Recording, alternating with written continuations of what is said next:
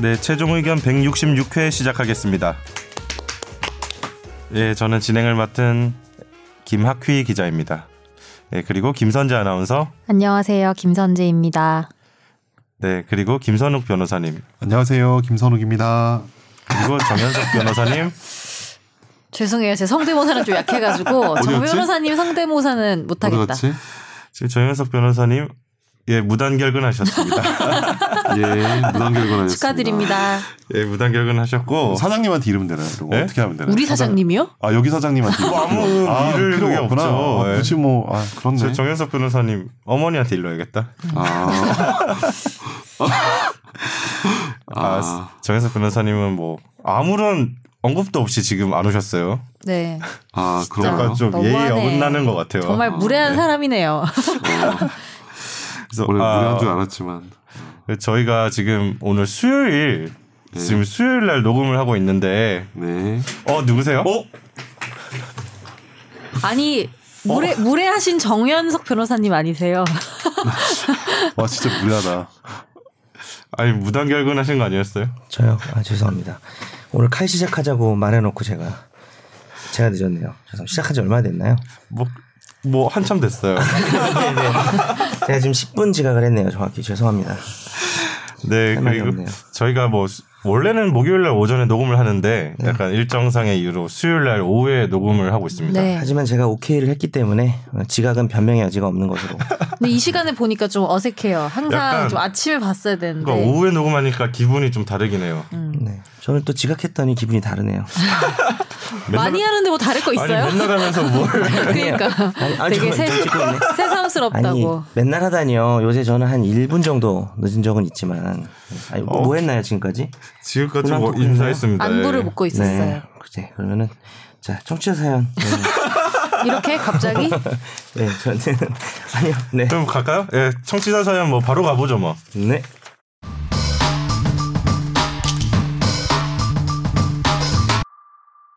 안녕하세요. 이승훈 PD가 진행하던 시절부터 빼놓지 않고 최종 의견을 들어온 청취자입니다. 최근 들어 업로드가 자꾸 뜸해지는 것 같아 삶이 우울해지고 있는 중입니다.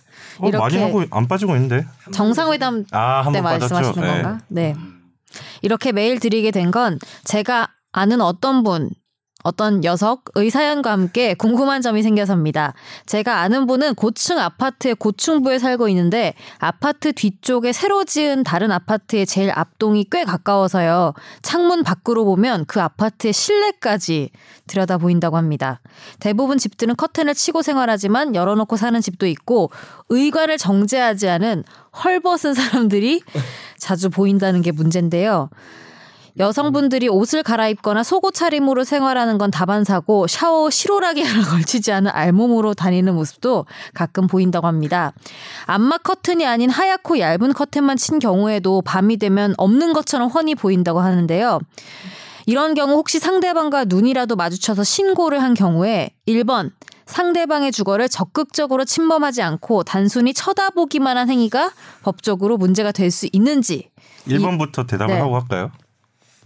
네. 네, 다 듣고 갈까요? 어떻게 할까요? 아, 뭐 1번부터? 다 듣고 합시다. 다 듣고 갈까요? 네. 그리고 2번은요.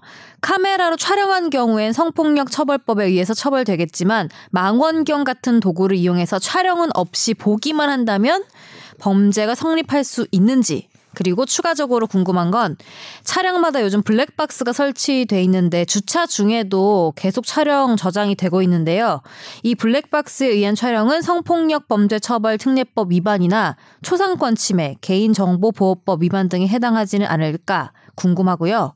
고프로 같은 액션캠, 구글 글래스 같은 웨어러블 카메라 장비를 이용한 촬영에 대한 법적 해석도 들려주시면 감사하겠습니다. 그래서 사고 싶은 건데, 이거는. 어려운 음. 질문이다. 개드립 기대한다는데. 나의 개드립을 기대하면서 내 이름도 몰라. 정연섭 석 뭐 이렇게 잘 못해놨어. 연섭 이름부터 알려주시죠. 일단 저는 정연성 변호사고요. 아무거나 해. 어 근데 자기가 아는 사람의 사연이 궁금해서 걔가 지금 마음경으로 본다는 얘기죠. 얘기? 그러니까 대단한데? 그냥 쳐다보는 되게 같은데. 되게는 자기가 아는 녀석은 되게 보이는 참- 아, 보이는 거지. 망원경으로 보는 게 아니고 아내 잘못 봤구나. 혹시 망원경으로 보면 범죄가 되느냐? 음. 아, 뭐, 아, 네. 그거는 네. 아니 이제 물어보고. 그런 예. 영화 많잖아요. 망원경으로 보다가 범죄를 목격해서 사랑에 오히려- 빠져 빠져서 아 그러기도 하고 했는데 알고 보니 상대방이 나를 보고 있었다는 걸 알게 되고 음. 막 이런 거 있지 않았나? 영화? 망원경끼리 눈 서로를 맞죠. 보고. 그런 영화 있었잖아요. 어. 되게 유명한 영화인데. 나는 주로 범죄 현장 목격하는 거 몰래 보다가 범죄 현장 목격해가지고 망원경으로. 어 네. 그래가지고 이제 걔가 뭐 범죄에 말리고 이런 거.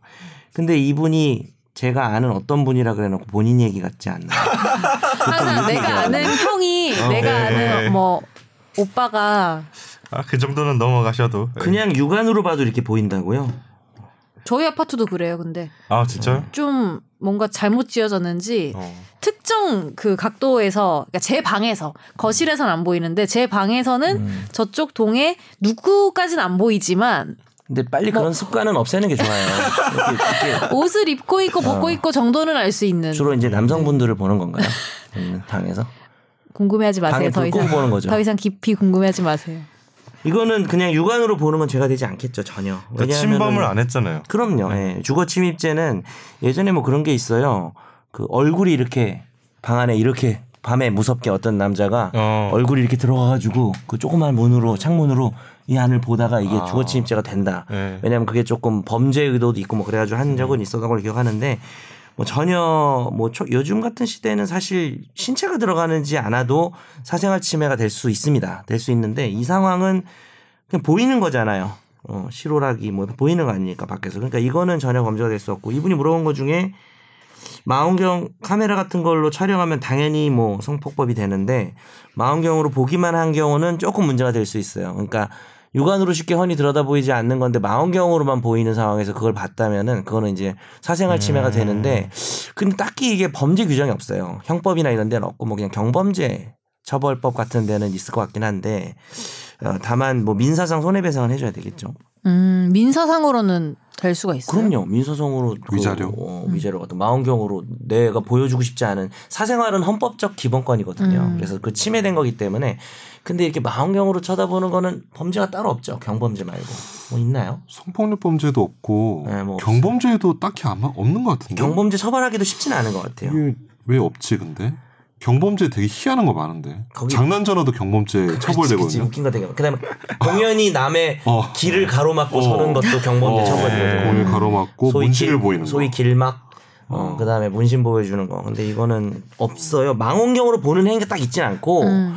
뭐 그러니까 좀 포괄적으로 규정돼 있는 거에 걸쳐서 그쵸. 이것도 처벌할 수 있을 수도 있다. 그냥 뭐 가- 가- 간신히 근데 그것도 좀 쉽진 않고 그러니까. 음. 근데 증명이 어려울 것 같아요. 거의 어렵고 그냥 그러니까. 그러니까 망원경으로 민사- 보고 있다는 게 예. 만약 카메라 찍었으면 포렌식해서 파일 찾으면 어, 찍었구나 이렇게 증거가 되는 증명이 음, 좀 건데 어렵지 그치 망원경은 사실 뭐 어디 뭐, 남 북두칠성을 보고 있었다 그 당시에 망원경 모를 수 있지. 찍고 있는 모습을 건너편에서 사진을 찍으면 몰라. 그치 근데 그또그 그때 나를 봤다는 것도 안 되잖아요. 그 망원경의 시야가 네. 그냥 뭐 아파트 하늘 외벽일 달 수도 보고 있었다 있으니까. 음. 이럴 수도 있는 거고. 그래서 처벌하기 진짜 처벌하기도 힘들 것 같아요 죄도 없지만 음. 근데 이거를 장려하면 안 되잖아요 우리가. 그쵸 해도 된다고 얘기할 순 없잖아요. 하면 일단 안 돼요. 안 되는데. 어. 뭐 선재 같은 경우는 망원경을 보는 건 아니니까 저는 그냥 뭐 시력이 매급입니다. 시- 그래요? 시력 좋아요?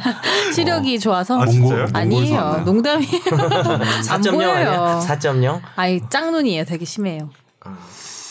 김 변호사님 이거 고프로나 뭐 액션캠 이런 건 관심 있어요? 관심 이런 거? 많으시잖아요. 아 이거 사고 싶긴 한데 그러면은 사주시면은 가르쳐 준다고 하자 우리가 어때요? 하나 사주면 대답해 드릴게요. 어.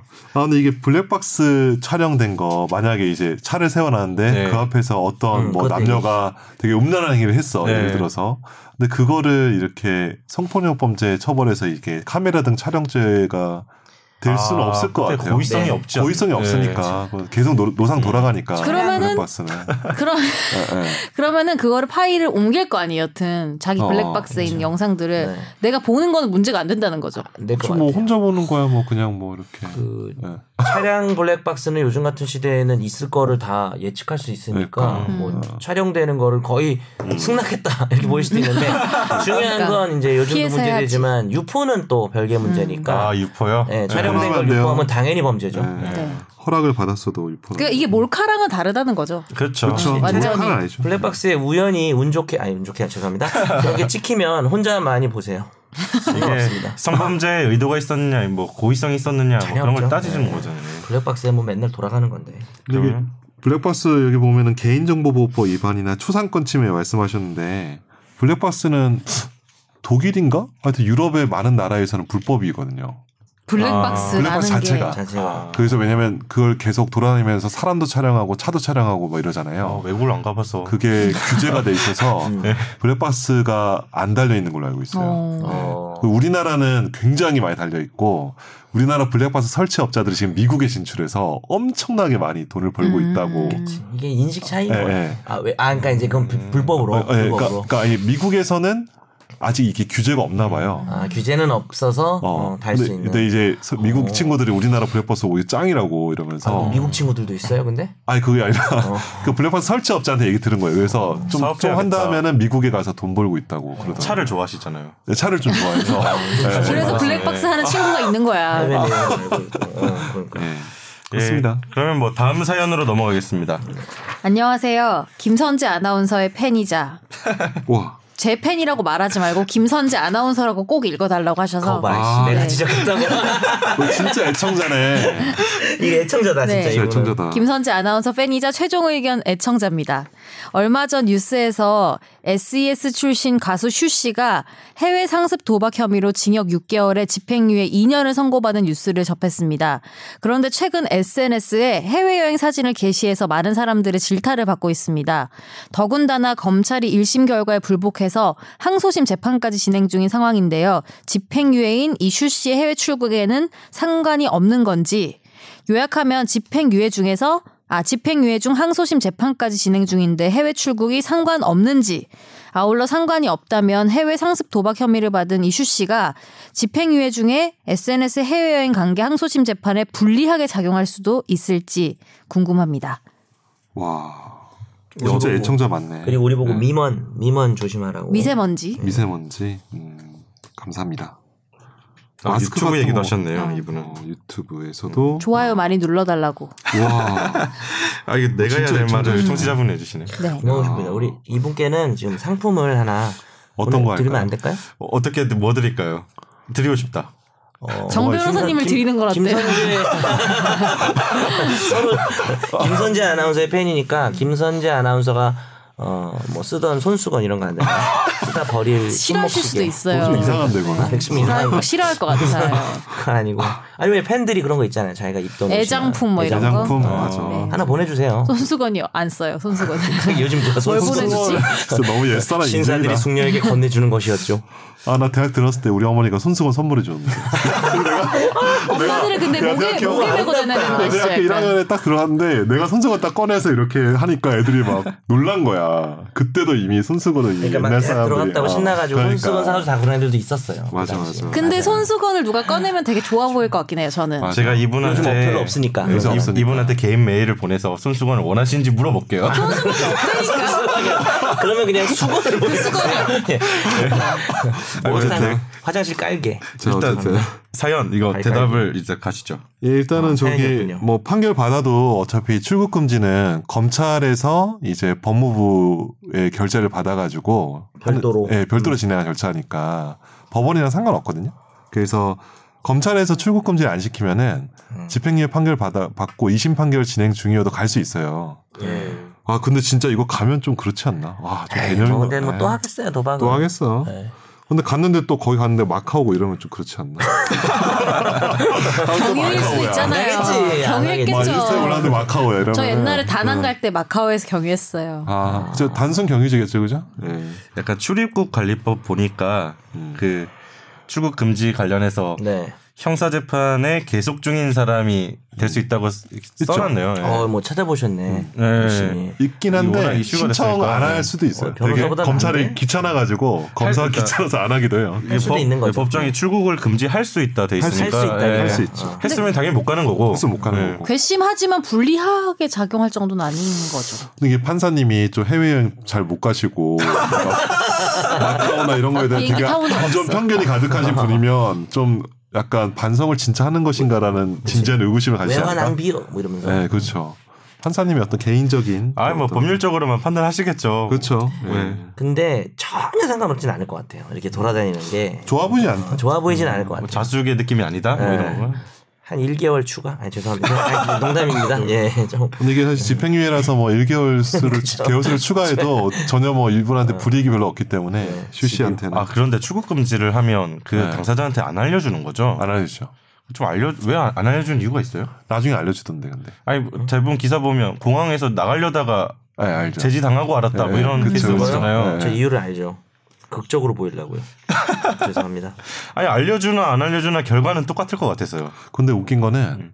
전화해서 본인 확인하잖아요. 알려줘요. 음. 그 당신이 아. 되는지 여부를. 거- 그쵸 그쵸. 네, 그러니까 그래서 수사 중인 사람들은 해외 여행이나 이런 거 걸어보죠. 있으면은 저기 출입국 관리사 보는 거 거기다가 전화해보면 본인- 되는구나. 예, 본인 비공개는 확인을 아닌 거죠, 하면은 굳이. 어. 아 비공개는 아닌데 비공개는 공지를 아니지만 하지 알려주지 않고 그리고 있구나. 이제 출국 금지를 해서 잡히는 경우도 있으니까 신원을 음. 확보를 아. 못하다가 이제 거기서 이제 보안에 걸려서 아, 그래서 알려줄 의무는 없는 것 같아요. 그러면 걔- 만약에 범죄자가 도망가기 전에 확인해보고 그치. 예, 그럼 거- 미랑을 준비하거나 그러지 않을까? 그, 그, 그러긴 알려주긴 하겠지만. 알려주는 거예요. 네, 알려줘요. 어. 신기하대. 저 그래서 그러니까 애매한 사각지대지. 그러니까 물어보면 알려주 알려주지 않을 이유도 없는 건데 네. 그러니까. 굳이 고지해줄 이유도 없는 고지해주지 않아. 거예요. 그런 권리도 없는 거, 거지 받을 권리가 없는 거죠. 정 변호사님 꼭 전화해 보시고요. 그러니까 그냥 해외 안 나가잖아요. 분명히 금지돼 있을 거예요. 네. 사연 하나 더 있습니다. 넘어갈게요. 안녕하세요. 뉴스를 듣다 보면 연예인이나 정치인, 법인 회사 같은 데서 죄를 짓고 고급 로펌이나 변호사를 선임해서 법적 대응을 하잖아요. 이때 변호사와 의뢰인의 관계에 대해서 얼마나 실제로 정직하게 오픈하는지에 대한 의문이 드는데요. 우선 의뢰인이 결백해서 무죄를 입증해야 한다면 모든 사실을 변호사에게 오픈해서 무죄를 입증할 논리를 만들 텐데 반대의 경우에 의뢰인은 검사가 모를 거라고 생각하고 숨기고 싶은 것도 있고 어, 발각 때 알려진 것도 있겠지만 이런 경우에 의뢰인은 변호인에게 모든 죄가 될 수 있는 사실도 변호사와는 공유하고 죄를 경감받기 위한 방법을 논의하는지 일부는 변호사에게도 숨기는 경우가 있는지 궁금합니다. 저라도 죄 짓고 변호사를 선임하거나 국선변을 받게 되면 꼭 말하고 싶지 않은 게 있을 것 같은데요. 생각해보면 최순실 씨나 박근혜 님도 이경재 변호사에게 처음부터 다 오픈하고 준비했을지도 의문이라는 생각을 하신대요. 그러고 보면 변호사와 계약할 때 의뢰인이 준비할 건 뭔지, 어떻게 해야 정당한 대가로 변호를 잘 받을 수 있는지도 궁금합니다. 준비할 거 일단 돈이 이것이 변호사가 한 김 말이에요, 변호사의 본질입니다, 여러분. 돈이 여러분 네. 아, 중요합니다. 고발합니다. 네, 돈이 중요해요. 네. 근데 변호사 입장에서는 의뢰인이 얘기한 거에 대해서 비밀을 그것이 뭐 어떤 범죄 사실을 당연히 뭐 비밀 유지 의무가 있고 그걸 위반하면은 뭐 변호사가 징계를 받기 때문에 일단 변호사를 믿고 다 얘기를 하시는 게 좋을 것 같고 다 솔직하게 다 오픈을 한 상태에서 한 게 더 그렇죠. 그게 낫겠죠. 유리하지 않나요? 네. 이 그죠. 피고인 입장에서도. 그렇죠. 음. 근데 이제 그쵸. 보통 지- 저희한테 거짓말하는 경우도 꽤 있죠, 그죠? 나중에 많죠. 음. 드러나고 그럼 난처하겠다, 굉장히. 난처하죠. 뭐 많아요? 계약을 절대 한 많죠. 적이 없는데 음. 네. 또 그것도 웃겼던 게 한 번은 계약을 진짜 한 적이 없대. 근데 또 상대방 변호사도 웃긴 게 당일날 되게 무슨 드라마 많이 봤나 봐. 극적으로 이기고 싶었나 봐. 여기 계약서가 있습니다. 이러면서 했어요. 이게 내 영화에서나 보던 건데. 그래가지고 완전히 나도 표정 굳고 옆에 사람이 내가 앉아가지고 의뢰인이 재판에 아 제가 저게 말이죠. 막 뭐라고 말해서 일단 조용히 하세요. 제가 이렇게 아, 진짜 얘기하고. 드라마네, 어. 진짜 근데 이제 드라마. 그럴 때는 오히려 역으로 말하면 변호사 입장에서는 사실 기분 면책이죠. 나쁘겠다. 음. 기분 나쁜데 면책이죠.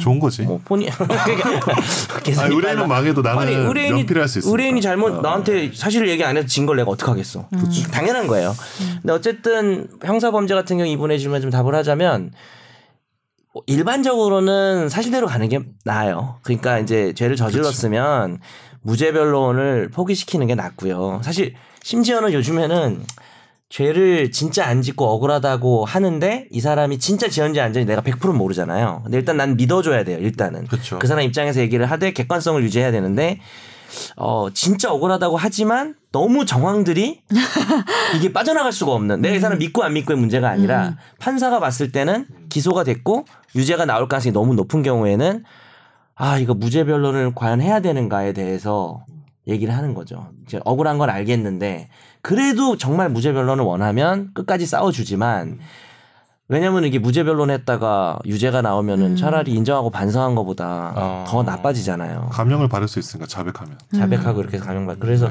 그런 고민은 좀 있죠. 저는 갑자기 궁금한 건데 변호사도 인간이니까 네. 안 말해줘서 약간 삐치는 경우도 있는지 삐진다기보다 이제 아까 전에 말- 정 변호사님 말씀하신 것처럼 땀 삐질 나는 상황이 되면은 그때 굉장히 괴롭잖아요. 당황스럽죠. 당황스럽고 약간 민망하고. 부끄럽고, 어, 약간 아 근데 이게 좀 약간 그 변호사님 되게 드라마 많이 봤다. 요새는 증거 자료는 다 그날 그러니까 미리. 재판 전에 미리 다 내기 때문에 전자 소송이라서 최악의 경우에 이제 전날 네, 내죠 보통. 전날이라서. 근데 이제 당일날 멋있게 제시하면서 그러니까. 자기가 이긴다고 확신한 거야. 그래가지고 우리는 계약을 한 적이 없다 그러는데 계약서가 있었거든. 그래서 저거 위조 위조인가 처음에 나왔을 때 이랬지 위- 위조인가요? 본인이 날인한 거 맞아요? 그랬더니 아 저게 어떻게 된 거냐 하면 말이죠. 이래가지고 내가 조용히 하세요. 그냥 도장 찍어달라고 해서 도장 찍어준 거예요. 막 그렇게 얘기하기도 하고. 그리고 나와서 그냥 대충 인사도 안 하고 뒤도 안 돌아보고 왔어요. 너무 왜냐면 나한테 음. 100번을 얘기했거든요. 그 사람이 절대 아니라고. 화가 절대 많이 아니다. 나셨구나. 아주 좀 짜증 많이 나죠. 근데 음. 짜증 나죠. 면피는 되는 거고. 남편 다른 거. 일단 이 질문에 대답을 하자면 이제 김 변호사님이나 정 변호사님 두 분 다 솔직하게 하는 게 맞다고 제일 좋다. 네. 제일 좋다. 네. 하지만 변호사도 음. 100%다 말을 말하지 않는다는 거를 예상하고 있기 때문에 아, 그거에 대한 마음의 준비는 또 하고 있어요. 되게. 네. 그리고 또 이분 얘기 중에 예. 죄를 경감받기 위해서 거짓 진술을 하거나 부인하라고 시키냐. 음. 어, 이거 그러지 참 않- 뜨거운 이거는 안 질문이죠. 하는데 이건 네. 절대 안 하지. 왜냐면은 했다가 드러나면 우리도 어, 증거인- 뭐. 네. 책임이고. 증거인멸 교사가 될 수도 있어가지고. 근데 솔직히 말하면 이런 경우는 있어요. 그 진술은 하지 마라. 어. 그러니까 이제 뭐 적극적으로 거짓말을 하라는 게 아니라 나한테 불리하게 분리할 작용할 수 수, 있는. 있으니까 음. 그거 그 부분을 뭐 굳이 그러니까 이제 애매한 게 진술하고 싶어 할 때가 있더라고요 의뢰인이 근데 아. 아, 이거 잘 생각해봐라 그러니까 이게 생각이 들, 틀릴 때가 있어요 음. 본인은 그게 유리하다고 생각하지만 그건 불리하다 전략적으로 아, 불리한 진술을 안 하게 하는 거는 변호사가 음. 유능한 변호사라면은 뭐 거짓을 꾸미거나 아니 음. 근데 이제 변호사가 자백하시죠 뭐 이렇게 할 수는 아. 없는 거거든요 사실 네. 그래서 굳이 불리한 얘기는 할 필요 없다라고 말할 땐 있습니다 저는 그런 건 있는데 딱 말했을 때 저 저는 지금 못 들은 겁니다라고 말한 적 아, 있어요 진짜로. 모르는 정말 걸로 해요. 저는 정말 모르는 걸로 합니다 이렇게. 왜요? 네. 뭐 더 진짜 심한 게 심- 있었어. 그러니까 치명적인 뭔가 뭔가 그런 거예요. 문제될 만한 뭔가 더 있었는데. 아, 그 비슷한 얘기네 예, 그런 예, 거는. 예. 그냥 그러면은 예, 예. 그러면 이렇게 거짓을 조작 거짓 진술을 막 음. 조작하게 하는 그런 변호사도 있을까요? 몇 프로나 있을까요? 그러니까 적극적으로 어. 거짓말을 시키는 거야. 막 거짓 진술을 근데 막 증거가 조작을 해. 없다면은 그렇지 좋게는 않을까? 쉽지 없지는 않아요. 않아요. 있을 것 같긴 쓰지 해. 네. 않을까요? 있을 것 같아. 있을 것 있을 같아요. 음. 수도 있을, 것 같은데. 음. 의외로 가까운 곳에 있을 수도 있지 않을까요? 이 방에 네. 범인은 이 방에 있어. 아니, 어쨌든 그 변호 변호사는 이제 비밀 유지 의무가 있는 거잖아요. 그렇죠. 그거는 다 지키려고 하시는 거 아니에요? 그럼요. 그- 지키려고 하냐? 그건 못 지켜. 지켜야 되는 거잖아요. 예. 근데 그거랑 별개지. 그러니까 뭐냐 이 말은 뭐냐면 의뢰인이 범죄 저지른 게 명백한데 그걸 덮기 위해서 음. 아, 어. 가짜로 뭐 진술을 하게 시- 구체적으로 시키거나 아니면 되게 그걸 혼란을 줄 수 있는 증거를 내게 하거나 뭐 그런 그게 있을 사람 거라고 저는 말씀하신 그런 거죠. 변호사 있을 것 같은데요, 당연히. 잡아 그건 범죄 안 되나? 근데 그 범죄가 트러, 될 수도 있죠. 트럼프 얘기하시는 분 그 변호사 아니에요 직업이? 네? 그분도 그 변호사죠. 트- 트럼프 고발하고 아 계신 코원. 예. 그분도 과거에. 변호사잖아요. 맞아. 저의 한계. 열심히 말하고 계시던데. 그러면 그 비밀 유지 의무가 면제되는 건가? 그 사람 어떻게 된 거지 미국에서? 그거는 청문회에서 그래서 재판 면제되나? 과정이 그런 게 아니라 그냥 어. 집사 역할로 음. 그냥 완전히 뒤, 뒤, 아. 뒤 거래들을 이제 지금 공개하고 있잖아요. 뭐 네, 네. 내가 입막음하기 위해서 돈을 줬다, 줬다. 아. 그거는 비밀 의무. 자기가 비밀 수임한 조직할 건 아닌 사건이 것 아니 같은데. 수임한 사건이 사건이에요. 아니라 재판이 아니니까. 재판이 수임한 자기가 사건이 아니라 네. 대리했던 사건이 아니라는 거의 거지. 음, 집사 그렇구나. 역할을 했던 거를 지금 폭로하는 거, 그건 거였으니까 정리가 안 그건 되겠죠. 좀 성격이 다른 것 같아요. 어. 네, 그러면 화재 판결로 넘어가겠습니다. 쿵짝 쿵짝.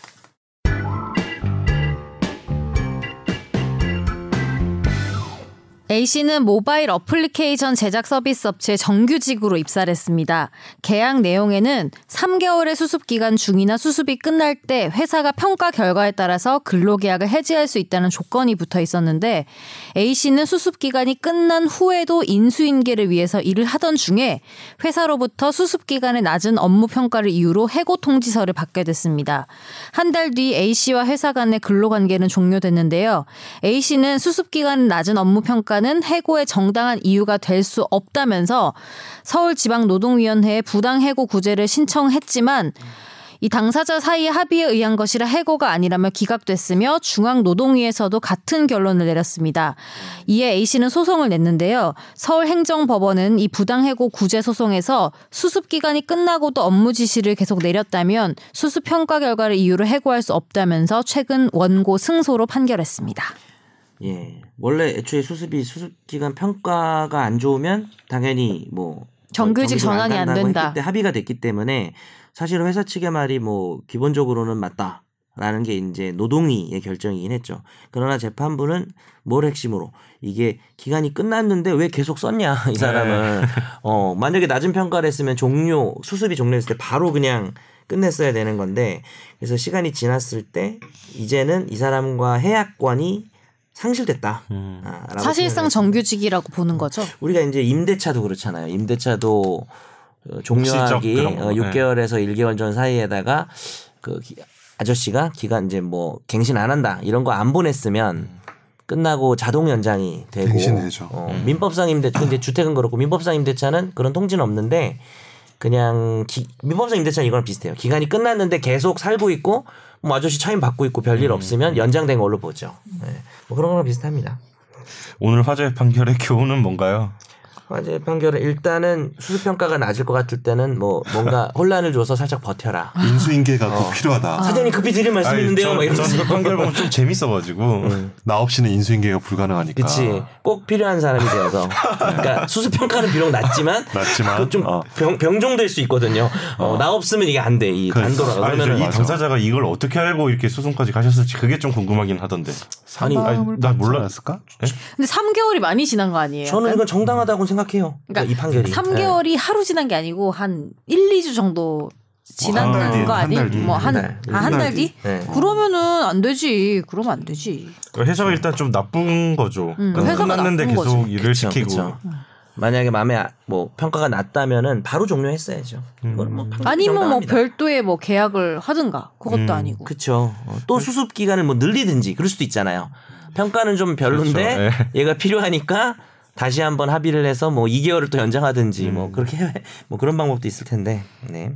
애초 계약한 대로 해야 되는데 안 해서 저 예전에 변호사 채용할 때 이 수습 기간이 좀 있어야 된다. 음. 수습 기간 이좀 있고 그걸 그러니까 그 얘기를 근데 면접할 때 안 했어요. 뭐 내 잘못이지. 우리 아, 로펌이 예. 내가 이걸 어. 뽑으면서 어, 사장님이죠? 깜빡한 거. 예, 그렇죠. 근데 급하게 뽑고 정신이 없어서 자본가다. 하다가 이제 좀 이게 수습 기간이 있다라는 얘기를 미처 못한 거예요 한다면 근데 네.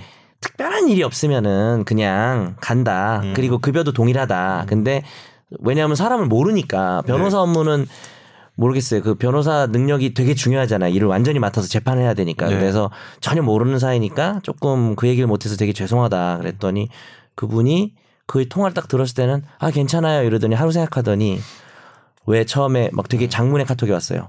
왜 처음에 면접할 때 그런 얘기를 안 하셨죠? 그래서 저는 아, 더 이상 신뢰가 없는 것 같습니다. 뭐 이런 식으로 어, 어, 그래서요? 어, 떻게 됐어요? 할 말이 없었죠. 그냥 미안했죠 그거는.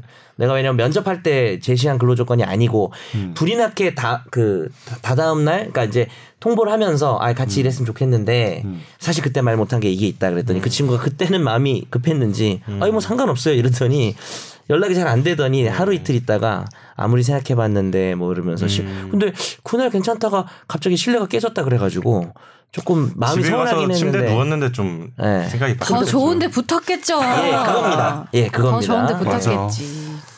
죄송합니다. 제 잘못입니다. 나 주세요. 지금 인정. 이제 네. 나와주신 거 아니에요? 네. 아니 진짜 훨씬 그 친구가 이걸 듣진 않겠죠.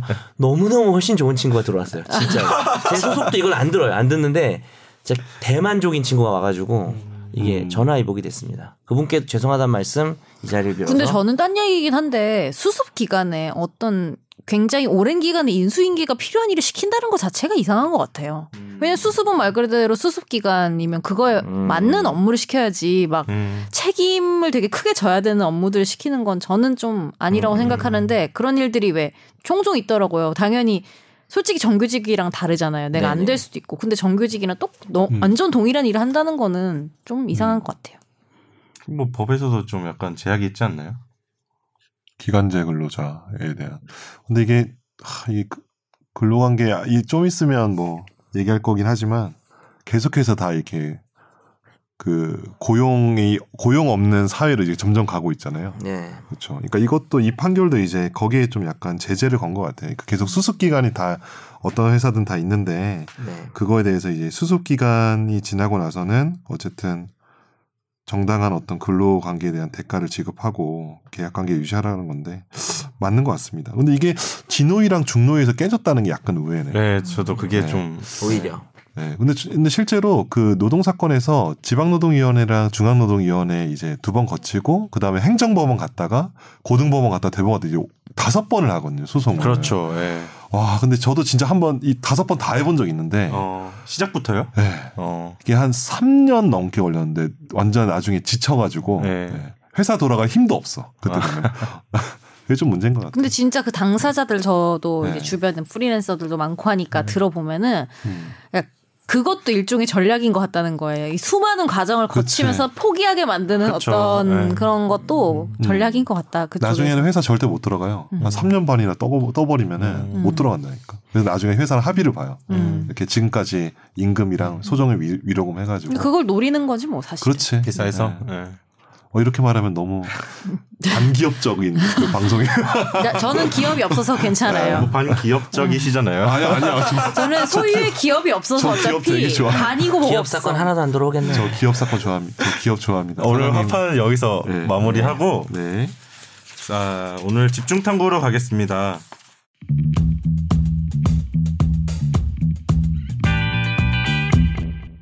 오늘 집중 탐구는 김선욱 변호사님이 준비해 주셨어요. 와. 집에 갈 때 이따 카풀 좀 해줄 수 있어요? 네, 되겠습니다. 이거 일단 설마 예고편이었던 거예요? 진짜로? 네.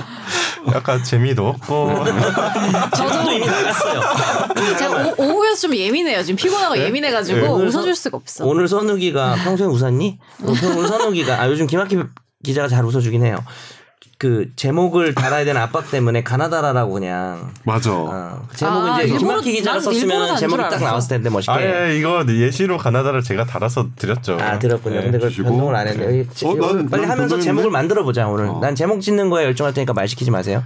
제목, 지- 제목 뭐라 하지? 일단 오늘 주제 좀 네. 설명을 하고 넘어가시죠. 네. 예, 오늘 주제는 그 얼마 전에 그 카카오 모빌리티랑 택시 업계랑 이제 극적 합의를 봤잖아요. 근데 사람들이 잘 몰라. 아, 관심이 없어. 좀 묻혔나? 어, 이게 여러, 여러 이슈가 많아가지고. 최, 네. 잘못했죠. 그래서 최근에 그 모 아, 연예인 또 사건 때문에 네. 기도 하고. 예. 그냥 막 정준영이라고 해요. 네, 정준영 네. 때문에 하여튼 막 이슈가 묻혀가지고 근데 저는 개인적으로는 굉장히 그 합의가 되게 중요한 합의라고 생각하거든요. 저 이것만 묻힌 게 아니라 지금 5.18도 묻히고 다 묻혔어요. 그렇네. 네. 아 전두환 전두환. 왜 맞아. 이래 이것도 다 묻혔어요. 맞아. 지금 아무도 모르죠. 아 이거 다 묻혔네. 네. 아, 어쨌든 뭐 어쨌든요. 폭발성이 워낙 큰가 봐요. 아 이거는 세죠. 캐면 네. 캘수록 더 나와가지고 근데 이것도 중요한 사건인 것 같긴 해요. 근데 정준영 정준영 사건이요? 예. 아 이거 중요하긴 한데 이거는 어쨌든- 저희가 언제쯤 한번 다뤄볼 까요 아, 이거 우리 아니가 아니라 우리 정준영을 다루는 건 아닌데 우리가 성범죄를 한번 다루기로 했으니까. 네. 어, 맞아, 다음 주에 맞아. 이렇게 하시고 일단 이렇게 네. 하시고 예. 일단은 안 묻히게 빨리. 아무치게. 아무치게.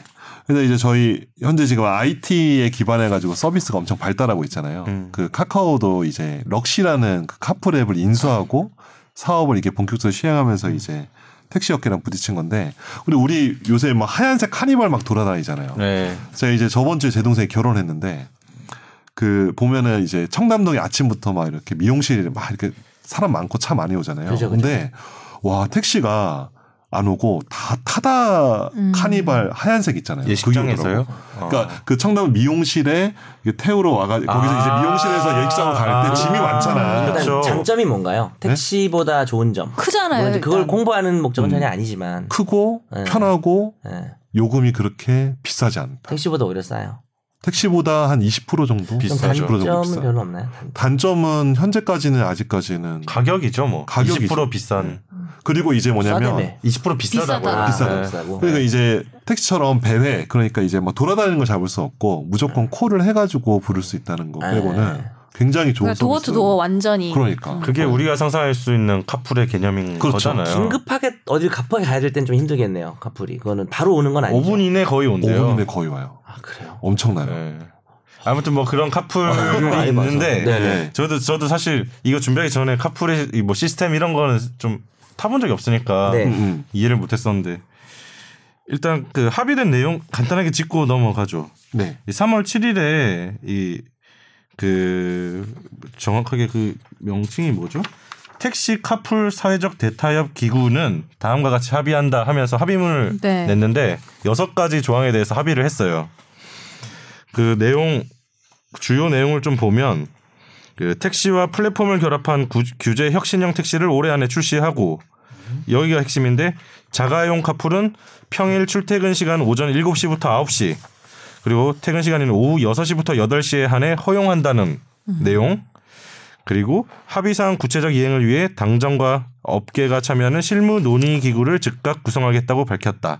근데 이게 아무튼 출퇴근 시간, 그러니까 출근 시간에 2시간, 퇴근 시간에 2시간, 그렇죠. 자가용 카풀을 허용한다는 거잖아요. 그렇죠. 음. 이 내용이 됐고 이게 아무튼 우리 삶에 달라질 음. 이제 쪼- 뭐 조금이긴 하지만 네. 전면적 허용은 아닌데 아무튼 이제 문이 열렸 카풀의 세계가 열렸고 그렇죠. 거기에 대해서 법적 쟁점은 뭔지 음, 그리고 뭐 알겠습니다. 예, 그런 걸 지금 다뤄보자는 차원인데 음, 카풀 어, 우리 써본 적이 저는 한 없으니까 번도 안 해봤어요. 아. 저는 해봤어요. 아 타보셨어요? 그러니까 그러니까 카풀을 제가 옛날에 서울과 수원을 출퇴근을 했는데 어 운전을 해서 출퇴근을 했거든요. 2년 동안. 근데 이제 제가 이제 그때 검찰청에서 근무를 하고 있어가지고 그 법무 법무관이라고 있어요. 공익법무관이라고 이제 군복무를 하는 건데. 근데 이제 그 당시 유류비가 되게 비쌌어요. 그래서 아 이거 기름값 많이 드네 하는데 알고 보니까 수원지방법원에서 근무하는 아는 판사님이 있어가지고. 음, 가- 진짜 또 카풀. 우리 집 진짜 우리 집 근처에 계셨어. 아, 그러니까 진짜 미- 뿌리잖아. 아, 그러니까 근데 그건 호의 동승 아니, 아돈 주고. 아 진짜 근데 돈 받고 주고. 왜냐면 유류비를 받아야 되니까 톨비라 그거는 되는 거 아니에요 지금도? 그렇죠. 근데 그게 아, 말썽을 정말 하거나 그런 게 아니잖아요. 그렇죠. 예. 네. 근데 그게 정말 본래적 의미의 카풀이었던 거예요. 그치. 원래는 그렇죠. 첫 오리지널 카풀 이런 RT기 음. 정말. 없을 때 어, 어. 그래서 옛날 이게 보면은 여객 자동차 운수 사업법이 이게 바로 이 문제의 모든 법률인데 음. 여기 보면 우리가 포- 통상적으로 이제 번호판이 노란색 번호판이 사업용 자동차 그죠? 네. 영업용 자동차 번호판이고 하얀색 번호판 요새 뭐 아직 초록색이 있긴 하지만 음. 하얀색이 이제 일반 자가용 자동차잖아요. 근데 자가용 자동차는 그 여객 자동차법의 81조에 그 유상으로 운송을 제공할 수가 없어요. 왜냐면 이걸로 돈벌이 하지 말라는 거지. 음. 택시 영업이나 뭐 버스 영업이든 유상 영업하지 말라고 한 건데 거의 몇 안 되는 예외 조항으로 출퇴근 때 승용 자동차를 함께 타는 경우를 아주 옛날에 이 법정으로 만들어 놨는데 이거를 이제 만들어 놓으니까 제가 지금 말씀드린 것처럼 그래서 2년 동안 카풀을 했거든요 그분이랑 음. 그래서 되게 뭐 얘기도 많이 그거는 나누고 법에서 허용하는 그죠 카풀인 허용하는 거고, 정말 예. 본래적 의미의 카풀 그러니까 지금 그럼 이 아는- 법, 어. 네. 법을 따지면 이런 식으로 이제 음. 업체가 들어와서 그래서. 이제 그 카풀 사업을 하는 거는 그쵸. 현행법상 안 되는 거잖아요. 그, 그러니까 그런 식으로 알선을 해주는 거죠 예, 뭐 이제 알았어요. 카카오 법을 원래는 안 알선을 돼 있는 해주고 상태에서 음. 이게 여- 영업이 된 거고. 음. 그래서 이제 택시 기사 쪽에서 이제 반대를 해서 분신했던 분도 계시지 그쵸. 않았나요? 아 맞아. 제가 2015년에 음. 법원 출입할 때 이 네. 음. 소송이 있- 제가 취재했었다. 우버 음, 우버 우버 회사가 기소당해가지고 우버 예, 그렇죠 우버 업체 우버 미국 대표가 피고인이고 그랬어요. 네. 아, 안 음. 오더라고. 네. 너무 멀어서 안 한다? 트럼프 만났나 보죠. 어제 아이고, 그 맞아, 유죄가 그랬어요. 된 건가요? 그럼 그거는 그냥 유죄 판결이 나왔나요? 나왔죠 벌금 나오고 네, 그때 네. 무죄 판결 나왔던 것 당연히 같아요. 나오겠죠. 그리고 근데 또 외국 여행 가 보면은 우버는 되게 많이 탈 수 있잖아요. 손쉽게. 예. 그렇죠. 근데 그 음. 나라에는 그 요런 식의 강한 어, 규제가 없는 네. 음. 거고. 저는 하와이 갔을 때 거의 뭐 우버 탔던 것 같아요. 그렇죠. 그러면 어. 원래는 안 되는데 출퇴근 시간 합의안은 때만 출퇴근 시간 된다는 거는 합의안이잖아요. 그럼 이게 이제 법적 근거가 만들어져야 되겠네요. 음. 근데 이게 문제가 뭐냐면 원래 출퇴근 때 허용이 됐는데 그 출퇴근 때는 이제 승용 자동차를 함께 타는 거를 유, 상으로 운송용 제공, 임대 알선, 그러니까 카카오처럼 알선이 다 허용이 됐던 거예요. 그러니까 카카오 애들은 아 우리 이거 해봤자 출퇴근 시간 때만 하면 된다고 했는데 문제는 출퇴근 시간이 지금 거의 정해져 있나요? 그러니까 요새 통상적인 출퇴근 시간이라는 건 원래 있긴 하지만 음. 뭐 탄력적 근로제, 뭐 선택형 근로 뭐 이렇게 되면서 저만 해도 뭐 오후에 출근하니까. 그렇죠. 아. 그런데 그러니까 그래도이 시간이 이동이 제일 많은 건 맞, 맞잖아요. 맞죠. 근데 이 출퇴근 시간에 대해서 명확하게 법적인 정의가 이제 음. 국토교통부에서 만든 어떤 뭐 지침이나 이런 거에는 있었는데 그 법에 명확하지 않으니까 이번에 합의를 해서 시간을 정한 거지 그냥. 그러니까 시간을 정한 네. 거죠. 그러니까 그리고 네. 합의안을 보니까 맨 마지막 구절이 그거네요. 현재 국회 소관상임위원회에 계류 중이거나 발의 예정인 관련 법률안의 경우 3월 임시국회에서 통과시키도록 노력한다. 그렇죠. 그러니까 법을 일단 개정을 하겠다는 거잖아요. 그렇죠. 아마 음. 출퇴근 시간 아마 명시를 할 거예요. 뭐 여기서 나온 것처럼 뭐 그럼 7시 이거 네. 어떤 의미가 있는 거예요? 이 출퇴근 시간으로 합의가 4시간이 됐다는 음. 거는 기존 상황에서 뭐 어떤 뭐가 달라지는 거죠? 그러니까 이제 그 전에 카카오 쪽에서는 네. 출퇴근 시간을 굉장히 폭넓게 보는 거죠. 음. 아니 이 사람 아까 저기 김선재 아, 그 아나운서처럼 말처럼 아나운서는 진짜 이렇게 뭐 이 시간에 출퇴하는 사람이 있는데 아 그럼 그때 태웠다 네. 이렇게 말하면 되니까 24시간 전체가 다 출퇴근 시간이 될 수가 있는 거거든요. 그러니까 그러니까 이- 시간이냐 출퇴근이냐 뭐 그렇죠. 이런 문제가 있는 거예요. 출근자다. 그렇죠. 네. 그리고 이제 그때 이제 카카오에서 얘기했던 게 하루에 두 번 제한을 하겠다 운전자한테 그러니까 언제든 상관없이 두 번. 음. 두 번만 출근 어, 퇴근. 그렇죠. 하는데 실제로 과연 그게 지켜질까? 왜냐면은 서비스를 이용하는 사람의 입장은 이 운전사 말고 다른 운전사 계속 쓰면 되잖아요. 음. 안 겹치게. 안 겹치게. 시간대를 제한하는 게 아니라 어. 누구나 두 번 음. 자기가 시간대로 음. 그러면은 택시 입장에서 보면 보면은 운전사를 규제를 해도 이용자를 규제를 못 하기 때문에 네.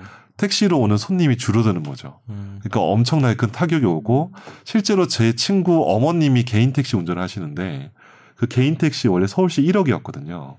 그게 8천인가 7천까지로 떨어졌다고 제가 들었어요. 음. 그때 한창 분신하시고 왜냐면 그분들한테 그게 정말 음. 뭐 되게 퇴직금 큰 같은 재산 아, 개념이었다면서요. 네, 네. 권리금 뭐 퇴직금 이런 거였는데 그래서 이제 대립을 하다가 이번에 합의를 한 거죠. 지금 음. 아직 서비스는 안 하고 있는 거죠. 그럼 지금 현재는 그쵸 이렇게 접었죠. 하, 지금 하려고 하다가 그때 카풀을 한분 분신 사고 있고 그런 네. 계기로 하려다가 이제 미루고 그쵸. 그래서 지금 이제 합의안 이제 나온 거고요. 음. 네. 네, 지난주에 합의안이 나왔고 네. 이제 뭐 구체화되지 않을까 싶은데 네. 음, 아무튼 이제 저희가 경험하지 못했던 카풀 서비스는 이제 시작이 될 거고 음. 곧 시작이 되죠. 네. 그런데 아까 저희가 논의한 과정에서도 계속 이야기를 했지만 음, 이게 그 타다 같은 경우도 마찬가지인데 타다를 잠깐 법적인 거 설명해 주시고 넘어갈래요. 아 타다 정말 네.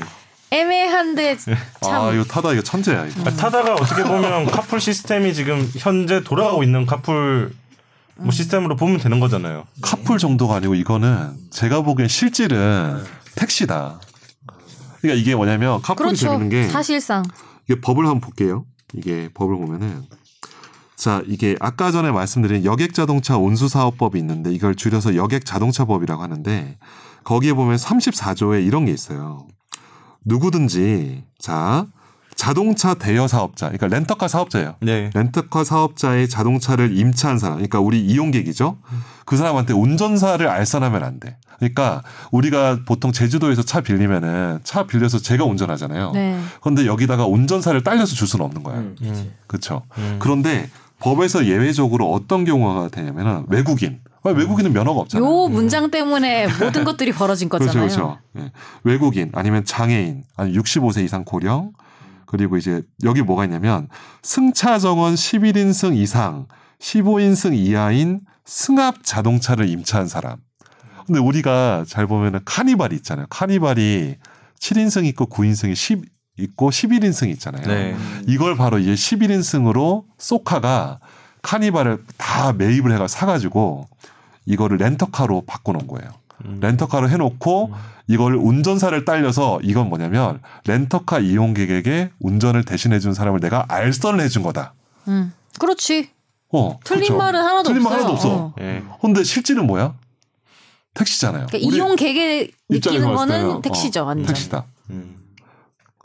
그래서 이 기준에 따라서 예외적 예외 규정을 적용받아서 그렇죠. 타다는 지금 돌아다니고 있는 거고 돌아다니고 있죠. 어, 그리고 저도 연- 작년 연말부터 상당히 많이 보이더라고요. 서울 쪽에서는 어, 정말, 정말 많아요. 많아요, 진짜 정말. 많아요. 하얀색 네. 카니발의 뒤쪽에 타다란 글씨 그쵸. 쓰진 카니발인데 저는 한 번도 안 타봤습니다. 근데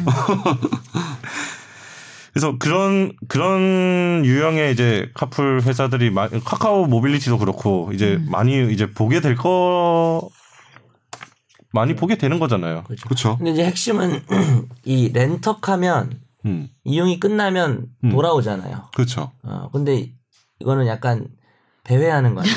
그러니까 이게 뭐냐면 돌아다니는 그러니까 거예요. 택시라는 거 아니에요? 그러니까 사실 이게 뭐냐면 중요한 거는 반납을 원래 우리 통상 렌터카는 반납을 우리가 하잖아요. 우리가 갖다 주잖아요. 제주공항 옆에 네. 그몇 대에서 막 근데 갖다 우리는 내리고 주잖아. 가는 거잖아. 근데 그러니까 가, 가지러 오는 경우도 있어요. 여행 가다 그러니까. 아, 그치, 보면은. 가끔 있죠. 그걸 음. 뭐 그거는 사실 중요한 게 아니니까. 그건 중요한 거야. 본질이 아니니까. 그런데 이제 타다가 실제로 돌아가면은 이게 원래 이렇게 뭐니까 어플리케이션을 통해서 부르지만 우리가 길 가다 타다를 딱 보면은 저어저저 타이즈 하면은 이제 딱 부를 거 아니에요. 그게 실제로 이렇게 그러니까 실질적으로- 손으로 부르는 게 아니고 어, 손으로 부르고 이제 앱으로 부르지만 바로 바로, 부르는 옆에서 거지. 부르면 바로 한 10m 떨어져 있으면은 당연히 그 사람이 나를 딱 지정할 거 아니에요. 그러면 택시랑 똑같은 거지. 음. 배외 영업이 가능하다는. 거. 그래서 택시 업- 택시 업계가 타다 업체를 고발했잖아요. 고발했잖아요. 고발했잖아요. 근데 사실 그것도 어떻게 보면 그냥 너무 그래 보이니까 손으로 안 부르는 거지. 예. 손으로 불러도 법적인 문제는 없잖아요. 손으로, 손으로- 불러서 임대하는 거예요. 그죠? 왜냐하면 어. 여행 가서도 아, 내가 렌트를 손으로 불러서 렌트, 렌터카 인터넷에 회사 있잖아. 바로 근데 들어가서 이제 우리 계약하는 거랑 모양새가 똑같은 거지. 너무 택시니까 그럼 그치. 이제 그건 좀 더 불리해지니까 음. 본인들이 이제 아, 그러니까. 그런 형식 회사 규정상 그거를 허용하고 어, 있지 않죠. 어. 네. 예. 그러니까 이제 그 택시 업계가 고발한 거는 이 렌터카에서 운전사 알선해 주는 네. 거는 11인승 이상, 15인 이상 이하 버스 뭐 이런 거 약간 학원 버스 같은 음. 거를 염두한 것 같아. 그래서 어디 단체로 뭐, 놀러 갈 때. 보니까 입법 취지는 아. 장거리 여행 여행객이라든지 그죠. 그런 걸 맞아, 그렇죠. 음, 위해서 맞아. 고속버스. 해놨더라고요. 근데 예. 생각해보니까 그거네. 그 손을 흔들어 손을 흔들어서 잡으면 그게 배회 영업인데 그건 법률적으로 금지되고 있네요. 예. 그렇죠. 아, 법적 금지되니까 이제 그걸 피한 거네. 그렇죠. 네. 어플리케이션 아, 하는 그건, 아, 그건 유의미한 회피기였구나. 아, 아, 근데 그렇죠, 그렇죠. 솔직히 뭐 택시를 그게 그러니까. 아니어도 저는 택시도 요즘에는 거의 카카오 음, 많이 그렇죠. 이용하니까 카카오 택시 같은 거. 아, 왜냐면 팀앱 이렇게 택시. 부르 솔직히 손으로 아니, 그치. 부르면은 실질은 그렇지. 안 간다고 맞아요. 하니까 음. 어. 나는 안 간다고 괜히 하는 사람보다는 그냥 조금 음. 더 기다려서 여기 간다는 어떤 기사님인지 명확하고 넘버까지 명확한 음. 사람을 저는 타고 싶거든 솔직히 마음이 그러니까 안전하고 내가 가고자 하는데 너도 삐지는구나. 아, 아니 화나지. 왜냐하면은 내가 여러 번 다 물어봤는데 그치. 다 안 된다고 짜증나지. 하면은 짜증 나니까 그냥 아예 처음부터 요- 요즘에는 나, 건물 나가면서 이렇게 부르게 되는 거예요. 그래서 음. 그래서 이게 뭐 법적 사회적 타당성 떠나서 이제 약간 여론은 네. 예. 그간 이제 택시의 영업 형, 행태가 조금 불만들이 많잖아요. 그러니까 택시 서비스에 대해서 괜찮구나. 워낙 불만이 많아서 그러니까 이제 여론이 네. 조금 불리한 것 같긴 맞아요. 해요. 택시 네. 업체가. 이게 그러니까 구 그러니까 옛날에 있던 뭐 시스템이랑 이제 새로 이제 기술의 발달로 그쵸. 생긴 새로운 시스템이 충돌한 그렇죠. 케이스인데 네. 근데 앞으로 계속 뭐 충돌할 때마다 어떻게 해야 될지 네. 막 그런 생각이 들긴 하더라고요. 항상 그 예전 그 시스템과 현재 새로 들어오는 시스템끼리만 싸우지 그걸 이용하는 이용자들은 빠져 있는 것 같아서 그렇죠. 그러니까 이용자들이도 그러니까 음. 이게 대타협 기구만 봐도 그래요. 그러니까 음. 택시 업체들이랑 음. 그 서비스 하려는 업체랑 음. 이제 더불어민주당이랑 네. 그렇게 들어가 있잖아요. 그렇죠. 여당이니까. 그뭐 어쨌든 뭐 예. 음. 근데 이게 그 출퇴근 시간을 이제 제한을 했잖아요. 우리 통상적인 출퇴근 시간을 했는데 요거 때문에 말이 많은 게 요거 이 사실은 이번에 카풀 요 카카오 모빌리티랑 택시가 싸우는 걸 보면서 원래 요 아이 이 플랫폼들을 준비했던 사업자 되게 많아요. 가령 경기도권에서 서울로 음. 출퇴근하는 걸 특화해서 이렇게 뭔가 준비한 사람도 있었고 제가 아는 사람 중에도 음. 그 사업 준비한 사람이 있었거든요. 근데 이거를 이 시간으로 제한을 해버리니까 이제 그 사업의 수익성이나 이런 좀 것들이 굉장히 더 타격이 오는 거죠. 따져봐야 되는구나. 네. 그러니까 되게 여기 이것 때문에 많은 이제 사업자를 지켜보고 있었는데 음. 이제 카카오에서 많이 양보를 한 거죠. 출퇴근 시간에 대해서 뭐 탄력적 선택적 이거 다 필요 없고 그냥 통상적인 출퇴근 시간으로 이제 택시 업계에게 내준 거고 음. 그런데 사실은 과연 내줬을까? 이 택시 업계가 이제 기존의 어떤 뭐 산악금을 내고 요런 그리고 이제 우리가 사실 법인 택시에 대해서 법인 택시 기사한테 안 좋은 추억 다 하나씩 있지 않아요? 전 너무 많아가지고 열거하기도 힘들 정도인데. 저는 그런 사실은 네. 어, 저는 어. 카풀을 하면서 제일 먼저 떠올랐던 사례가 있는데 어. 그 아까 말했던 그런 네. 게 뭔가 카풀과 택시의 중간 어디쯤을 되게 경험해 봤는데 학교 다닐 때 저희 학교가 입구역에서 실제 대학이 되게 멀어요. 음. 그쵸. 서울대 입구역이 아니야 그게. 그쵸. 그렇죠. 예. 그래서 네. 걸어갈 수가 없는데 나는 지각 위기인데 어. 무조건 택시를 타야 돼. 무조건 네 명을 셔틀을 태우잖아. 근데 난 혼자 타겠다는데 너희 때도 무조건 네 그랬구나. 명을 태우는 거예요. 무조건 차고 어. 뭐 아, 난 그냥 그게 그냥 싫다니까. 관례야 관례. 어. 그러니까 택시 줄이 있고 셔틀 줄이 있는데. 근데 그러면은 예를 들면 만 육천 원이 나온다 이러면은 네 명을 태우면 사천 원씩 내야지. 근데 한 육칠천 원씩 낸다니까요. 그래서 내가 그런 적이 있어. 어, 그러니까? 너무 싫은 우리 땐 거야. 요금이 더 쌌는데 맞아. 거기 줄 서 있는 사람한테 어디 가세요? 이래가지고 맞아, 맞아, 맞아. 같이 그럼, 나눠서 낸 적도 어. 있어 한번. 나도, 그러면 나도 그래, 나도 이게 그게 그래. 돈 아끼려고가 일행인 것처럼. 아니라 택시 아저씨 미워가지고 그때. 아, 그 치사하잖아, 어. 솔직히. 그러니까. 음. 리고 그래서 또 어떤 일냐면 학생들 두세 명이 만나서 같이 오기서 그냥 그러니까 원래 아는 사이끼리 타면 싫어한다. 한 명씩 타야 합성이 되니까. 음. 아니 근데 우리 너무 택시 기사님들 욕하는 거 아니에요? 아니 그러니까 저는 아니, 그러니까. 개인적으로 그런 기억이 있다는 거죠. 네. 그래서 저는 이게 그때 타면서 느꼈던 게 이게 카풀인가라는 생각을 택시 지금 했다고요. 음. 이것은 카풀인가 어. 택시인가? 그렇죠. 혼자서. 커플인가 택시. 지금까지 이런 차는 없었다. 지금 마음이 급하시죠? 근데 이제 관점은 우리가 보기에 따라서 지금 사실 지금까지 논했던 관점은 소비의 관점이잖아요. 그렇죠. 근데 이제 개인의 관점에서는 편리성 그리고 어느 것이 더 좋은 서비스인가 음. 택시 서비스는 너무 불편해 뭐 이런 관점도 있지만 사실은 이게 운영 체제가 바뀌게 되면은 김선욱 변호사도 오늘 주제로 가져온 내용이지만 음. 사회적 측면에서 봤을 때는 음. 이제 고용 네, 내지는 그렇죠. 어 그러면 이제 근로자들의 지위 더 약화되는 게 아닌가 그렇죠. 그러니까 내가 네. 기사라면 뭐 음, 내가 그쵸. 업체 그쵸 우리가 그 생각을 해야 될 것 같아요 음. 이게 택시 욕할 게 아니라 그렇죠. 뭐 물론 소비의 관점에서도 얘기는 해야 됩니다. 근데 과연 이런 식으로 사회가 변하는 게 물론 이거 하나만의 문제는 아니지만 음. 아까 멋있게 김 변호사가 고용 없는 사회라는 말을 했잖아요. 그런 관점에 대한 이야기도 저 간 다음에 좀 해보시는 건 어때요? 네, 알겠습니다. 잘 가요. 잘 가고 잘 가시고요. 원래 소리 소, 소리 없이 가는데 제가 오늘 뒤에 너무 일정이 있어서 그러니까 네. 오늘은 지각과 조퇴를 다 해보는 거죠. 네. 어 약간 대단하다. 이것도 불량 학생이네, 기록이다. 불량 쉽지 학생. 않다. 지조 있는 사람입니다. 이야. 지각 조퇴 합쳐서 지조 있는 사람. 아 어, 성대모사 하나도 안 하고 가는데 하나만 하면 안 돼요? 성공하나? 마지막 한번 얘기 좀 하고 할까? 아니 암살의 이정재 대사예요. 우리 얘기 좀 할까? 이거 들으면서 안녕히 가세요. 예. 일단 그러면 아까 뭐 말씀하셨지만 예. 근로자성 한번 언급을 뭐냐 집어 짚어보고 넘어가시죠. 그러니까 우리 저희 집에도 그 꼬맹이들 애들 있어서 학습지 교사분들 오시거든요. 그분들 다 근로자 아닌 거 아시죠? 다 개인 사업자잖아요. 예. 근데 이제 뭐 보험 설계사도 그렇고 뭐 자동차 딜러 뭐 이런 사람들 그다 이제 실제적으로는 근로계약처럼 이렇게 시간도 엄수하고 이렇게 해야 돼. 출퇴근도 있고 이런데 개인 사업자로 이렇게 계약을 하잖아요. 물론 이제 근데 이런 식으로 이 타다 플랫폼이 됐든 아니면 뭐 카카오와 결국 카카오가 됐든 아니면 다른 플랫폼이 됐든 계약을 체결할 텐데 절대로 근로계약을 체결하지 않을 거거든요. 그렇죠. 왜냐면 직접 근로기준으로- 고용한 근로자가 아닌 게 그렇죠. 되잖아요. 네, 왜냐면 사대 커플, 보험 네. 그 안에서. 들어야지. 그렇죠. 그러면은 근로자가 아닌데 실제적으로는 근로자처럼 일을 해야 되죠. 음. 왜냐면 코를 딱 뜨면 네. 언제든지 딱 받아야 되고 인센티브가 또 부여가 되고 나중에 그 뭐, 근로자성에 대한 뭐 네. 확인 소송이라든지 그렇죠. 뭔가 법적 음. 예, 뭐 분쟁이 생길 여지가 음. 그렇죠. 다분하겠는데요. 다분하죠. 네, 이를테면 카풀 뭐 이를테면 카카오가 카풀 서비스를 시작하면 우리는 카 이제 카풀 플랫폼을 제공하는 거다. 음. 네, 그러면 그렇죠. 여기 운전자와 네. 이용자가 알아서 그 우리 어, 플랫폼에서 그쵸. 만나서 그렇죠. 해라는 거니까 나는 알선을 운전자는 할 카카오 우리의 직원은 아닌 거죠. 그러니까 그렇죠. 음. 지금 타다도 아니에요. 지금 그렇잖아요. 그렇죠. 타다 운전기사분들도 타다의 직원이 아니잖아요. 지금 네, 그렇죠. 타, 네. 타다는 계약을 그 하는 거죠. 이 요 앱 하나, 요 네. 서비스 플랫폼을 하나 제공한 거고 알아서 만나서 그쵸. 가게 되는 거잖아요.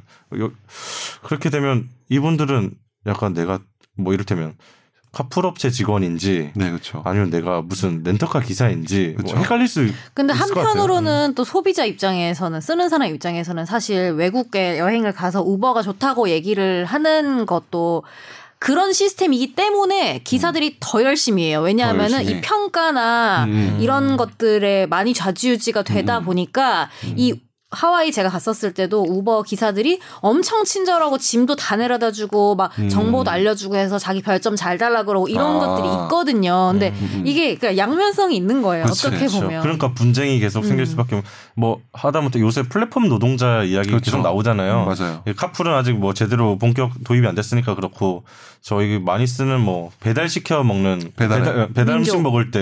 때 그 배달 노동자 그렇죠. 뭐 대표적인 플랫폼 노동자잖아요. 그렇죠. 옛날에는 가게 소속돼 가지고 배달했었는데 음. 이제 앱 하나 나오고 플랫폼 제공되면 이제 그 콜 받아서 배달 그쵸. 음. 식 배달을 오는데 이분들이 그 플랫폼을 제공하는 업체의 직원들은 또 아니고 절대 아니고. 개인 개인 사업자고 음. 사업자죠 다. 그럼 약간 근로기준법에서 그 볼수 있는 근로자의 근로자의 그 개념에서? 네, 개념에서 이제 보호를, 못 받을 수 받잖아요. 못 받는 음. 없으니까. 거죠. 네. 그런 측면을 이야기하는 거고 그것도 이런 것도 있는 것 같아요. 그러니까 아직 우리 그 뭐 사실 여러 가지 그러니까 뭐 택시 운전하다가 뭐 사고가 날 수도 있고 음. 뭐 그러니까 뭐 그러니까 교통사고 날 수도 있고 아니면 가령 진짜 뭐 이렇게 말하면 뭐 그냥 운전자가 범죄자가 될 수도 있고 여러 가지 경우가 있는데 그런 식으로 이렇게 플랫폼이랑 계약을 한 사람들을 사실 검증하는 게 힘들죠. 음. 음. 그러니까 가령 법인 택시 같은 경우는 아마 뭐 이렇게 할 때 뭐 범죄 경력도 조회하고 뭐 그런 음, 걸로 아는데 그렇죠. 업체에서 예, 예, 뭐 업체. 고용하는 거니까. 그렇죠. 뭐. 고용하니까. 네. 근데 요거는 이제 그런 것들이 전제가 되지 않기 때문에 음. 뭐 만에 하나 있을 수 있는 어떤 사고나 범죄에 대해서 약간 취약할 수 무서울 있는 수 부분이 있죠. 그렇죠. 타는 사람도 또 음. 그거. 물론 여기 아까 김선재 아나운서님 얘기한 것처럼 뭐 이렇게 평가 자기 어떤 실적이나 인센티브 음. 때문에 평가를 잘 받으려고 왜냐하면 점수를 잘 줘야지 자기 음. 더 열심히 하는 사람도 있는 그렇죠. 반면에 있는 악용하는 반면에 사람도. 악용하는 사람도 음. 있고 근데 그거에 대한 이제 사회적 규제를 어떻게 할 것인가는 좀 고민을 많이 해봐야 돼요. 우리도 사실 네. 이 카풀 이 논쟁이 있을 때 제 친구 카톡방에서 모든 애들 다 택시를 욕하고 있는데 아. 사실 그 카톡방 중에 하나가 어머니가 개인 택시를 음, 하시는 분 음. 아. 하는 애가 있었던 예. 거야. 근데 음. 이제 나중에 이제 그거 야 근데 사실 걔가 어머니 그거 하니까 갑자기 침묵이야 갑자기 음. 이렇게 갑분싸네요. 갑분싸 갑분싸. 갑분싸지. 그러니까 사실 그 택시 그 뭐 근로자 뭐 아니 개인 택시 하시는 분이든 너무 많고 힘든 거 사실이긴 해요. 또 막 어. 음. 그쵸. 네. 기사님들 그쵸. 보면은 그래서 이번 합의안 보면 그런 내용이 있던데요. 그러니까 뭐 월급제를 추진한다든지 음, 월급제 택시 추진하고. 기사분들의 뭐 맞아요. 월급제 네. 추진하고. 그러니까 지- 기존 택시 산업에 대한 보호 장치도 음. 마련을 하면서 출퇴근 시간에 카풀도 음. 허용하는 게 지금 합의안인데 그렇죠. 그거는 이제 이제 법 통과되고 이제 네네. 음. 실제 시행되는 과정은 지켜봐야 될 것 같고 아무튼 이 합의안의 의미는 우리가 이제 카풀을 만날 수 있다는 거. 음. 그렇죠. 이제 출퇴근 시간에 뭐 음. 자가용 승용차를 불러서 그렇죠. 타고 아니, 갈 수 내가 있다는 운전자가 거. 될 수도 있는 거 아니에요? 그치. 뭐 할 수도 음. 있는 거고. 그렇죠. 그래서 이게 그런데 김선욱 변호사님이 이게 가- 이 주제가 상당히 재밌다면서 막 네. 관심 있게 보는 거는 여기에 법적인 이제 쟁점이라든지 음. 이제 앞으로 분쟁거리들이 좀 보이니까 그러신 거 그렇죠. 아니에요? 음. 예. 예. 저도 이게 막상 카풀이 시행됐을 때 아까 저는 가장 그거는 이제 근로자성 음. 이제 음. 운전 기사분들이 근로자성이 인정받지 못하는 상황 그런 게 약간 제일 처음 그렇죠. 생각이 났는데 네. 뭐 하다 못해 그 운전기사들을 검증을 제대로 못해서 범죄가 일어날 수 그렇죠. 있겠다느니 뭐 음. 그런 것도 사실 음. 막상 시행이 돼봐야지 음. 그렇죠. 어떤 일이 벌어질지 볼 수 있는 거니까 음. 좀 과도기 있는 것 같아요. 네. 아이고 이거는 근데 이게 그때 예. 김현미 장관이 그때 뭐 저기 팟캐스트 나왔었나 어디서 알릴레오 나왔었나 그때 그 유시민 씨 네. 그때 나왔을 때도 한 얘기도 그 결국은 이제 택시 사업 자체가 IT 플랫폼에서 벗어날 수가 없다. 음. 왜냐면 이제 사실 뭐- 저 택시 탔을 때 티맵 택시랑 카카오 택시를 안 쓰시는 분을 제가 못그 봤던 이제 것 거의 같아요. 없어. 진짜 네. 정말 많아졌어. 어, 아무리 나이 많이 드신 음. 택시 기사님도 다 쓰시거든요. 네. 제가 막 저는 가르쳐 드린 적도 있어요. 아 그래요? 이게 네. 그러니까 제가 잘못 찍은 거예요. 이게 네. 공항에서 탔는데 네. 국제선 국내선을 제가 잘못 아. 찍었는데 저를 데리러 오시긴 했어요. 어. 근데 그러니까 계속 그 도착 그분이 저를 안 데리러 왔다고 뜨는 거예요. 아. 근데 나이 많으시니까 이걸 잘 예. 모르시니까 아, 제가 맞아. 가르쳐드리 이렇게 맞아, 하는 맞아. 거예요. 어. 그렇죠. 막 한 적도 있었어. 그러니까 그런 식으로 좀 변환이 되는 거를 음. 이게 기본적인 전제인 것 같아요. 예. 근데 저는 뭐 법률적인 것과는 별개로 네. 여튼 간에 뭐 2시간이든 4시간이든 카풀이 하기로 한 거고 음. 뭐 앞으로 점점 확대될 거는 너무 분명하잖아요. 많은 여기서 더 사람들이 이용할 줄어들 것 건 같아요. 아니잖아요. 네. 근데 그 택시 업계가 이렇게 보호받을 측면들이 저는 분명히 있다고 생각하지만 한편으로는 음. 좀 서비스의 측면에서는 음. 좀 생각을 많이 해봐야 돼- 고민을 그렇죠. 해봐야 될 거 네, 스스로도. 맞아요. 네. 그 이번 합의하는 과정에서도 그런 고민이 음. 좀 들어갔던 게 뭐 고령 운전자의 감차를 추진한다 음. 그리고 뭐 택시 그게 다 서비스 질을 높이기 위한 거라고 음. 저는 보거든요. 네. 이를테면 감차 추진하고 이제 그 월급제로 전환을 추진한다는 게 음. 지금은 택시 기사분들은 뭐 산학금 내고 뭐 네. 이제 자기 활동한 만큼 돈 벌려고 자꾸 그런 음. 뭐 아까 말했던 서울대 탑승. 입구에서 탑승 그렇게 하는 거라든지 승차 아니면 승차 거부. 거부라든지 그렇지. 다 산학금이나 그런 게 문제가 되기 때문에 서비스가 안 된다고 합의 과정에서 다 그렇게 공유가 됐으니까 만약 월급제 한다고 하면 그렇게 할 이유가 없잖아요. 음, 택시 그리고 기사분들도. 저는 뭐 사실 일본이나 이런 데서 택시를 타 보면 훨씬 비싸잖아요. 택시 비싸지. 그 그게 네. 그래도 한 번 타봤을 때 또 타고 싶다는 느낌은 들어요. 내가 뭐 음. 음. 짐이 많다거나 정말 몸이 피곤하거나 이런 날이면 그래도 이 정도 더 주고 이 정도 서비스를 받으면서 타고 싶다는 기분이 들었거든요. 음. 일본에서는. 음. 근데 그런 것도 솔직히 이게 딱 돈 몇 미터 이런 것만 평가될 수 없는 게 많으니까 이 음. 택시라는 게. 이것도 한번 시행되고 그 네. 이제 어떤 식으로 이게 이제 그 업체들이 시스템을 짜는지 좀 정확하게 디테일하게 나왔을 때 한번 또 평가가 필요할 것 같아요. 네. 음. 뭐 근로자들을 어떻게 뭐 실제로 이제 고용 관계가 아닌데 일을 막 고, 고용한 것처럼 음. 시킨다든지 더 심화시킬 수도 있죠. 어, 그러니까 어떻게 네. 될지 지금 쉬고 싶은데 못 지금 쉬게 상상이 잘 안 되는 그러니까. 부분이잖아요. 맞아. 네. 그거를 뭐 지켜보고 아무튼 카풀은 카풀의 법적 쟁점은 개인적으로 상당히 흥미롭더라고요. 보- 음. 그리고 많이 몰랐어요. 걸려 있는 것 네, 같아요. 여러 가지 막 네. 걸려 있고 이게 또 법이 옛날에 만들어졌다 보니까 지금 이런 충돌이 발생한 것 같고 음. 근데 나는 못하는 거네 그럼 결국 오후에 출근하니까 못하죠. 지금 못하는 안 되죠. 거네. 아까 시간을 정했잖아요. 네. 요 시간을 정해서 법을 시행령이나 이런 데 따로 그렇게 만들었겠죠. 가겠죠. 네. 그러면 이제 못하는 거지. 네. 그러면 카풀은 오늘 이 정도로 네, 이 정도까지 논의 네, 하고. 이야기를 하시고 그러면 또 다음 주에 또 재밌는 주제를 한번 뭐가 있을까나? 가져와보죠. 네.